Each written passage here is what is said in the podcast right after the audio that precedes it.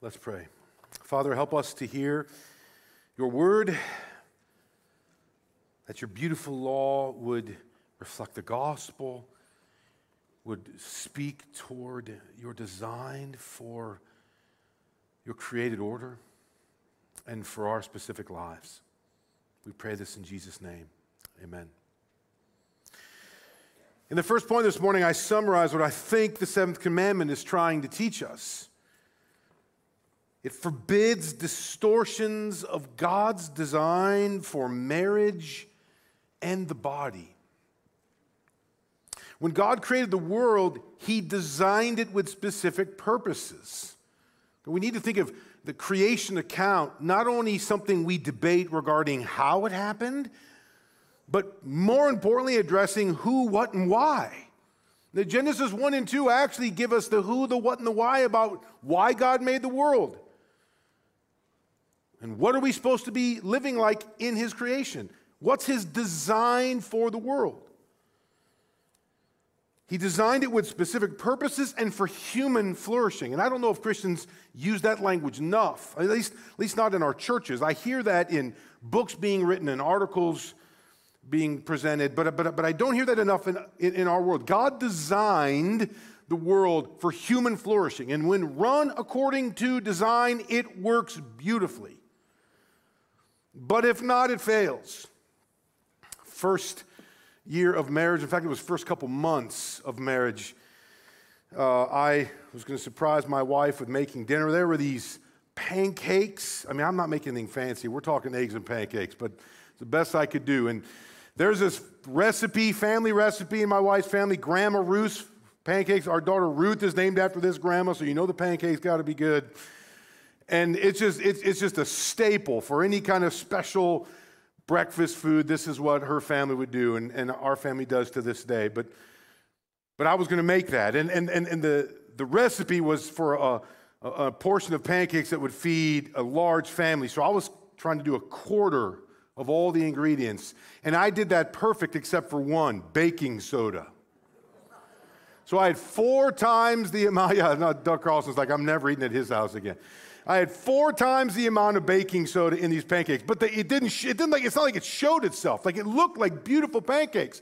So she comes in. The table. We've been married two, three months maybe. This is fall of 1999. Pancakes look beautiful.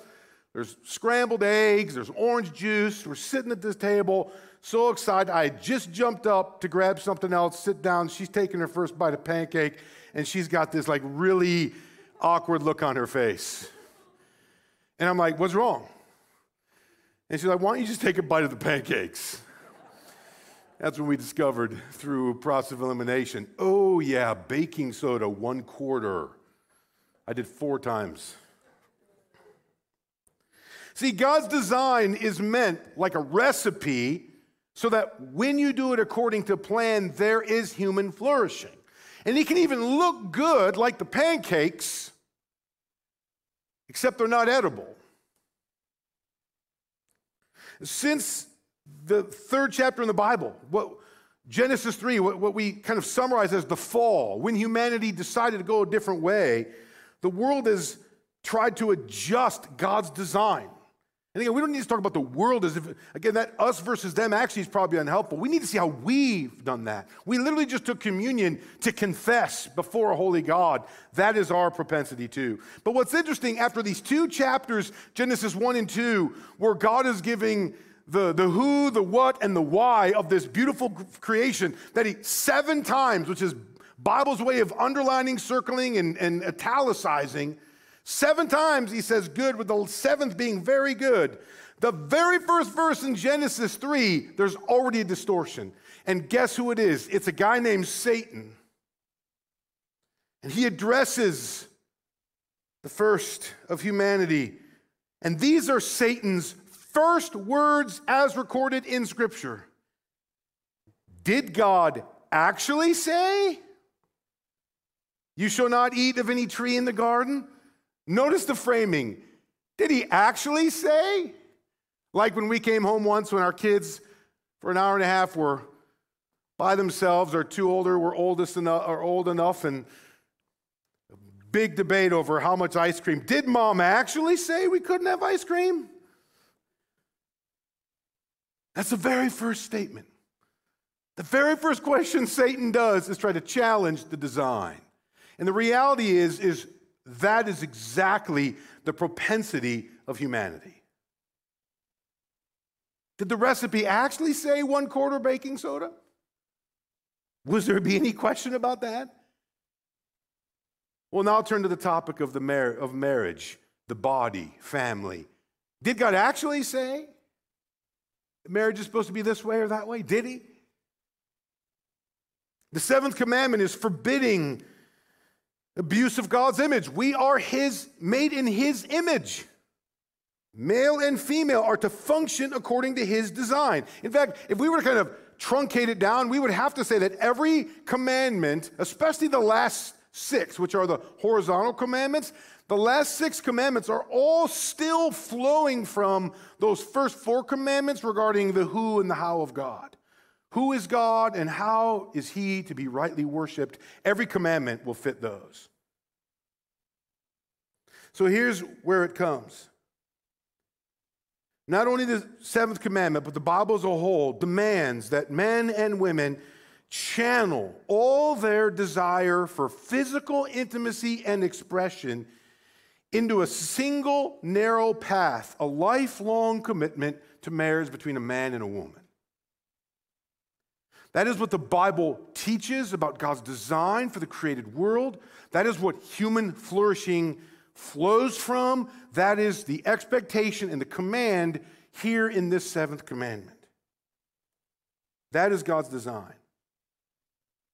It is His intention for us to follow and to obey. In fact, you, even think about, I think, we, I think we interpret this commandment almost individually, like my marriage, and there's truth in that, right? Or my expression of physical intimacy, fair enough. But think about that. This commandment is one of the six commandments that are the love your neighbor. The first four are vertical, love God. The last six are horizontal, love neighbor. We often take this as personally about us, but actually, when you're loving your wife or husband well, you are loving your neighbor because you're not loving one of them. When you're loving your wife or husband well, you're loving your neighbor because your children are blessed by God's design for the family and for human flourishing. So, a faithful marriage and a commitment to marriage is actually a horizontal blessing that all of your children and maybe your grandchildren and your great grandchildren and relatives and extended family and people in the community are blessed because you have kept in place what God called very good. And you didn't ask the question, did God really say? You didn't ask that. You, you slapped that right when it was posed. Now, this is challenging in a day when freedom extends beyond the expression to the body itself. But even, but even before we go into some kind of culture war analysis, I worry that we can be too comfortable simplifying sin with just political categories. We aren't good at listening to it for ourselves. Especially when we know that sin, when properly defined, can be expressed as total depravity, which means all of us are not just experiencing the effects of sin, but ourselves struggle to contain the sinfulness of our own condition. We should know then that physical intimacy and its desires, marriage and the human body will reflect that depravity, not just out there, but even in here. We all need to deal with this reality. That is, too many Christians, if I'm saying it more bluntly, too many Christians love to rebuke the LGBTQ plus movement or something related to it while secretly dishonoring God with their own sexual sin. When you listen to the words of Jesus in Matthew 5, he's talking to the church. Now, before I read it, Marshall read it, didn't get to preface it. I will. Those last, the last half of what Jesus says in Matthew 5, 27 to 30 is pretty harsh, just, a, just kind of a rule of thumb. Jesus, sometimes one of his teaching techniques was to use what's called hyperbole. So extend something out graphically so as to, number one, emphasize its importance and kind of threaten you with the consequences of the reality. But listen to what Jesus says. Remember what he does on the Sermon on the Mount, where this comes from. He's taken the Ten Commandments and he's saying, You've heard it was said, and he sees ways that, that, that maybe religious leaders apply it in a way that simplifies it or dilutes it in a way. And then he goes, But I say to you, and when he says that, he's showing what a proper application looks like. So, verse 27 You have heard that it was said, You shall not commit adultery. But I say to you, that everyone who looks at a woman with lustful intent has already committed adultery with her in his heart. And he brings heat to that in verses 29 through 30. Man, kind of like last week, you're thinking, great, don't murder, perfect, haven't done that in weeks. This will be an easy sermon. And then you find out, whoa, you feel that hate in you? Feel that desire for revenge? You feel that? Well, that's that commandment. Or this one. You feel those desires of physical expression, thoughts, the roaming eyes. That's talking about the seventh commandment. We, we have been in a Christian age that has become experts at critiquing our culture, and yet when you actually look at the Bible, it spends more time actually speaking to the church. When Jesus was ministering, he actually didn't go to the citadel and rip on Roman soldiers for all their paganism. You didn't see Jesus spending a lot of time talking to the governor or the political Roman leaders telling them how they're all going to be condemned by God. He went to the church, the religious leaders, and he told them, This is God's will for your life. So when you're reading Matthew 5, he's not just talking to people in Hollywood or whatever kind of character you and I want to raise so that we can point our wrath at them and not look in the mirror. He's actually talking to the church. He's talking to his disciples. This is a sermon. Who listens to sermons? Christians do. The Sermon on the Mount. But, but more proof of that is 1 Peter 4 17. Here's the, the context of 1 Peter 4. I'll read the verse in a minute, but here's the context. Peter's talking about suffering as a Christian. He's like, if you're suffering because you stole something, that's not Christian persecution. If you suffer because uh, you killed somebody, that's not Christian persecution. Or if you suffer because you're just a jerk, that's not Christian persecution. You're just a jerk. True suffering is because of the gospel. Man, I think in our day and age, we need to redefine what Christian suffering is. But then he says this. Almost, we almost miss it in 1 Peter 4. He says, For it is time for judgment to begin at the household of God. And if it begins with us, what will be the outcome for those who do not obey the gospel of God? And uh, you, you might be like, yeah, yeah, get those people out there, get the world judgment. And you go, what, what did he just say? Did he say judgment begins with the people of God? means what God is going to do, He will ultimately redeem all creation and He will judge the world. He is the judge of the living and the dead. But do you know what He, like a, like a father who disciplines his children, Hebrews 12? You know what He graciously does? He will deal with the, the those or them out there but he starts with us because he loves us and he died for us and he wants to purge from us any kind of thing that would hinder not only our relationship with him, but even human flourishing. So, as disciples of Jesus, let us be the first, brothers and sisters, to talk about our marriage struggles before we talk about public policy. Let us be the first to confess sexual deviancy before we point out the deviancy in culture. Let our church first deal with sexual sin in our own congregation before we attack those on the outside. Because if the seventh commandment forbids distortions of God's design for marriage and the body, then God wants us to deal with that first and foremost. Our bodies Our desires and expressions for intimacy and our marriages belong to God, and He will hold us accountable that we submit them to Him. Now, what does that look like positively?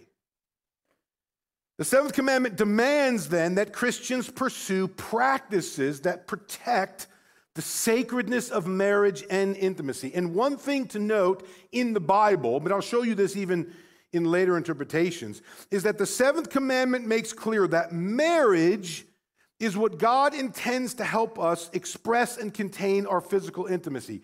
Marriage is like the home for physical intimacy. Like your home, you live there. You can repaint the walls, you can do what you need to do in your house. But just because you run out of eggs, you probably don't just walk to your neighbor and just like start breaking through the screen window because you need to borrow some eggs. That's not your house. So don't go in that house. You knock on the door, you call, you got any eggs I can borrow?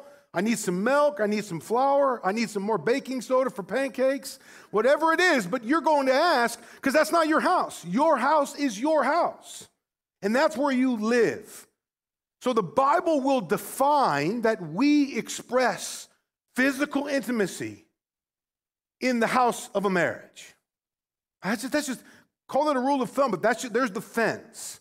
So every other situation outside of the house of, of marital intimacy then needs to fit that rule. Proof of that is how the Heidelberg Catechism explains the seventh commandment. Look at question 108. What does the seventh commandment teach us? that God condemns all unchastity, which I define as distortion of God's design, and that therefore we should thoroughly detest it and live decent and chaste lives, comma, notice this, I even underlined it for you, within or outside of the holy state of marriage. Like that is where, that, that's the house in which our intimacy lives. Again, think of it not just as my own purity or my own integrity or my own faithfulness. That's part of it. That is a specific way that you love your neighbor and how your children are blessed and how human flourishing exists. This commandment is not just defining our marriage, but protecting the marriage of others. And this commandment is even lifting up the beauty of marital intimacy. Marriage is sacred, it's a covenant, it reflects our covenant with Christ. It protects our children and our grandchildren, it protects our neighbors. Now, we live in a culture that is frequently and even more frequently dealing with divorce, and there's lots of variables for that. And one kind of, kind of way to think about this at least in our regard, I think, is to think about the way that how divorce is viewed by the church. I'll tell you what, man, we are masters at letting some sins be okay and choosing other sins, and those are the ones we're going to point on. Like we, just, we, we, we rarely, rarely, rarely get accusatory about materialism because we're just, to be frank, we're probably all pretty materialistic. We, that, that's okay. But men, sexual deviancy, you're in trouble will call you out. Marital issues will call you out. Those are the ones that we choose to kind of guard. The other ones, that's, that's an okay sin. That's sin. Oh, anger, you're good. You're good. Be angry about that. Yeah, don't talk to your friend anymore. Beautiful. But this kind of a sin, we're coming for that one. I think one that we need to deal with as Christians is the issue of divorce. Think of divorce like a cancer. There's lots of reasons for cancer. There can be genetic reasons, there can be lifestyle reasons, but, we, but, but usually when somebody gets cancer, our response is actually can be quite gracious. I, I don't think I've ever heard somebody say, are, are, you eating gluten? Because you probably got it from gluten. I mean, you, you just don't hear that. Like you would, you, you laugh because you're like, uh, who would ever say that? Do you exercise enough? I bet you don't. Like, like the disciples with the blind man. Hey, did, did that guy sin or is his parents? Like we, we treat cancer with mercy and empathy. So you've got an epidemic, pandemic of divorce ravaging our culture. What's the response look like? Again, based on God's design, if marriage is how human flourishment thrives, what do you think a culture of divorce will be experiencing? The church must provide support and care for adults and children who have tasted the pain of divorce. And I worry that Christians prefer to look down upon divorcees rather than lift up those individuals and their children. We've got this amazing habit of kind of claiming for ourselves Christ's righteousness. I remember my oldest son, when he was like three, I had to move a box and he wanted to help me. And I'm like, dude, the box is bigger than you are. Now, at this stage, he could move about six of those boxes. But at that stage, he was a little guy. So I'm lifting the box. He's awkwardly and, and, and making it more difficult, standing in my way as I'm trying to carry this box. But I moved the box, put it in the back of the car, wherever I was putting it. And I just remember we went into the house, and, and my son says, Mom, Dad, and I moved the box. Now I'm thinking to myself, uh, technically, you just got in the way. You really didn't lift more than a couple pounds of that, but notice how he instinctively claimed like he was moving the box. So then you and I become Christians. How much of that did you do? Like, how much of the box of your sin did you carry? And yet, you can all of a sudden, supposedly in a stage of spiritual maturity, be kind of claiming, I'm good. I've been following Jesus for a long time. I've got this figured out. He's lucky to have me. I'm carrying my fair share of that cross. Are you? Where were you when?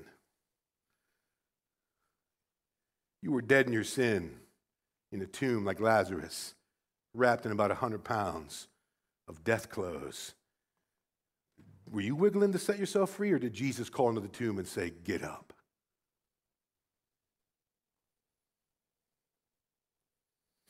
We got to be careful of our self righteousness. Because to be completely honest with you, if Jesus were to come into our churches like he did in the first century, his first sermon would not be on culture war. Because he already told, thinks you know Genesis 3. What he would do is you look into your hearts and say, Are you honoring the seventh commandment with your eyes, in your marriages, with your bodies? And if marriage is how we negotiate physical intimacy, then any intimate expression or action outside the marriage covenant is forbidden and to be guarded against. Look at Heidelberg Catechism 109. Does God in this commandment forbid only such scandalous sins as adultery? The answer is no. And look at how they frame it. We are temples of the Holy Spirit, body and soul. I like how they add the body in there. Our, our age needs to remember that more. And God wants both to be kept clean and holy. That is why God forbids all unchaste actions. And then, then, he lists, then it lists them looks, talk, thoughts, or desires, or whatever may incite someone to them. Boy, that's just kind of following what Jesus said in Matthew 5. It's not just what you do with your hands, it's what you do with your head and your heart.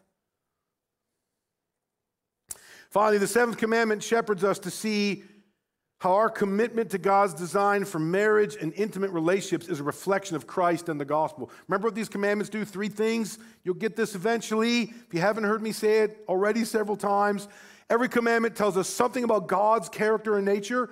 Secondly, every commandment reveals something about the tendency of the human heart and the human condition. So, like, a, like an EKG, it reveals our disordered loves and desires. And third, every single commandment written in the singular is shown to be connected to the person and work of Jesus Christ. The theme of marriage in the Bible is the most prominent metaphor used to describe the relationship between humanity and God. It's almost as if God not didn't take marriage to talk about Christ and the church. He took Christ and the church to talk about marriage. Like tracing, like your kids or some grandkids might do. He literally took the image in Revelation of Christ in the church, and then he traced biblical marriage between men and women. He says, okay, live that out. No other relationship known to humans is as intimate and special as that between a husband and a wife. God allowed all the desires we experience and the relational needs we have to be so clear to us in human relationships like marriage that we could understand how much the Father loves us and the kind of faithfulness he has to us and we should have to him. Yet we've been unfaithful. Old Testament talks over and over again. It uses the phrase adultery to talk about God's people's relationship to Him. Yet, guess who didn't divorce us? Jesus didn't. He's a marriage redeemer. The gospel is dependent on Jesus' faithfulness to us. He never sinned. He honored God's design perfectly, unlike us. He could have divorced us, but he did not. In response, then, we, the bride of Christ, the church, strive in every way to be faithful to him as he has already been to us. He is faithful to us, so we strive to be faithful to him. And that faithfulness includes how we treat the covenant of marriage. So, what does obeying the seventh commandment look like? Three things as we close. First, according to this commandment, you must submit your body to God. We, we don't like the word submit anyway, but that, that, that's, that's a good one to use. These are commandments, not suggestions. Your body is the Lord's. The Heidelberg Catechism would say that your body, borrowing from Corinthians, is a temple that we are to align in faithfulness and submission to God. God is the one who authored us, and we should f- complete his intentions that he wants us to live out. What's that mean? It means guard your actions, guard your eyes, guard your senses.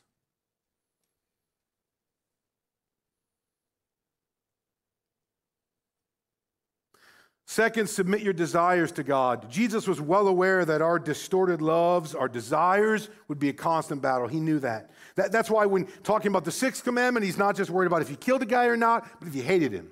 He's getting to the area of desire. The seventh commandment is not just what you do, physical ways, it's even what you do at the level of desire with your mind. Let your discipleship include your thoughts, your habits, your private practices. Honor the Lord.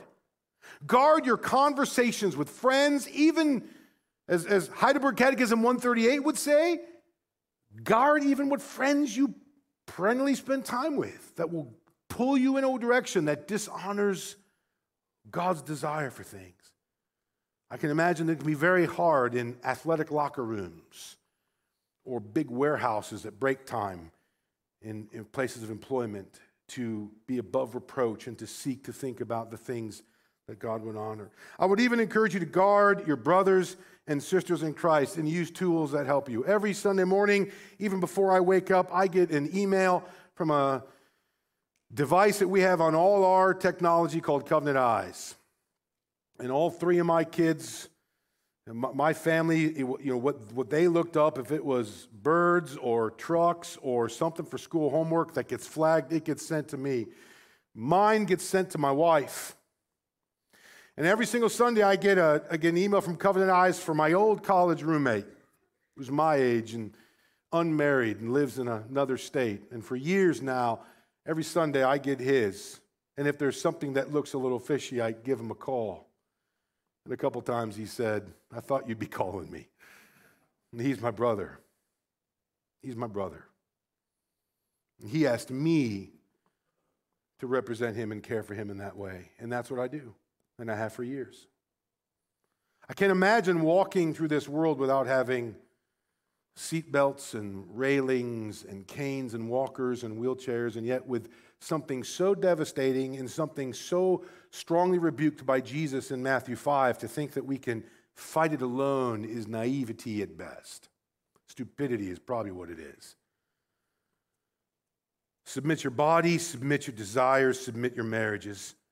Marriage is the house in which, by God's design for human flourishing, physical intimacy happens. And that means something different for every stage of life. If you're married, it means one thing. If you're married and struggling, that means something else. If you're divorced, that means something. If you're widowed, that means something. If you're single, that means something. And we don't have time, even though we need to in some capacities or in certain venues, to work through all of that as a church family. So in your small groups, with your, with your discipling mentor or mentee, in close Christian relationships, flesh this out. What's it look like to be 21 and obey the seventh commandment? What's it look like to be 71 and obey the seventh commandment? What's it look like in my particular stage of life? We need to submit that to the Lord. Let's pray. Lord, we crave the kind of human flourishing that you intended for this very good creation. And we realize that our body and soul are your temple. And that by your grace, as a father who loves his children would do, you are already now trying to purge from our lives individually and even corporately as a church the impurity that distorts your design for marriage, for our bodies. Basically, Father, sins against the seventh commandment. Help us to magnify the sacredness of marriage and to honor your created design for our bodies. And Father, help us to be warriors for the seventh commandment before we go to battle with some kind of cultural issue. Help us to realize that sometimes we're more influenced by the questions Satan taught us to say, Did God actually say? rather than with the straightforward commandment as you've given to us. So, Father, help us as we try to obey the seventh commandment, whether we are 21 or 71, whether we are married or divorced. Well, all those struggles may we house for love of neighbor and even a love of God, expressions of intimacy in the house of marriage. Help us to uphold that covenant, whether we are in it or outside of it, and give us wisdom as we navigate our current situation. Thank you, Father, that the same Spirit that ministered to us through communion just a few minutes ago, even now takes your word and our situation and applies it to our life. I pray that you do that for all of us, Father. In Jesus' name, amen.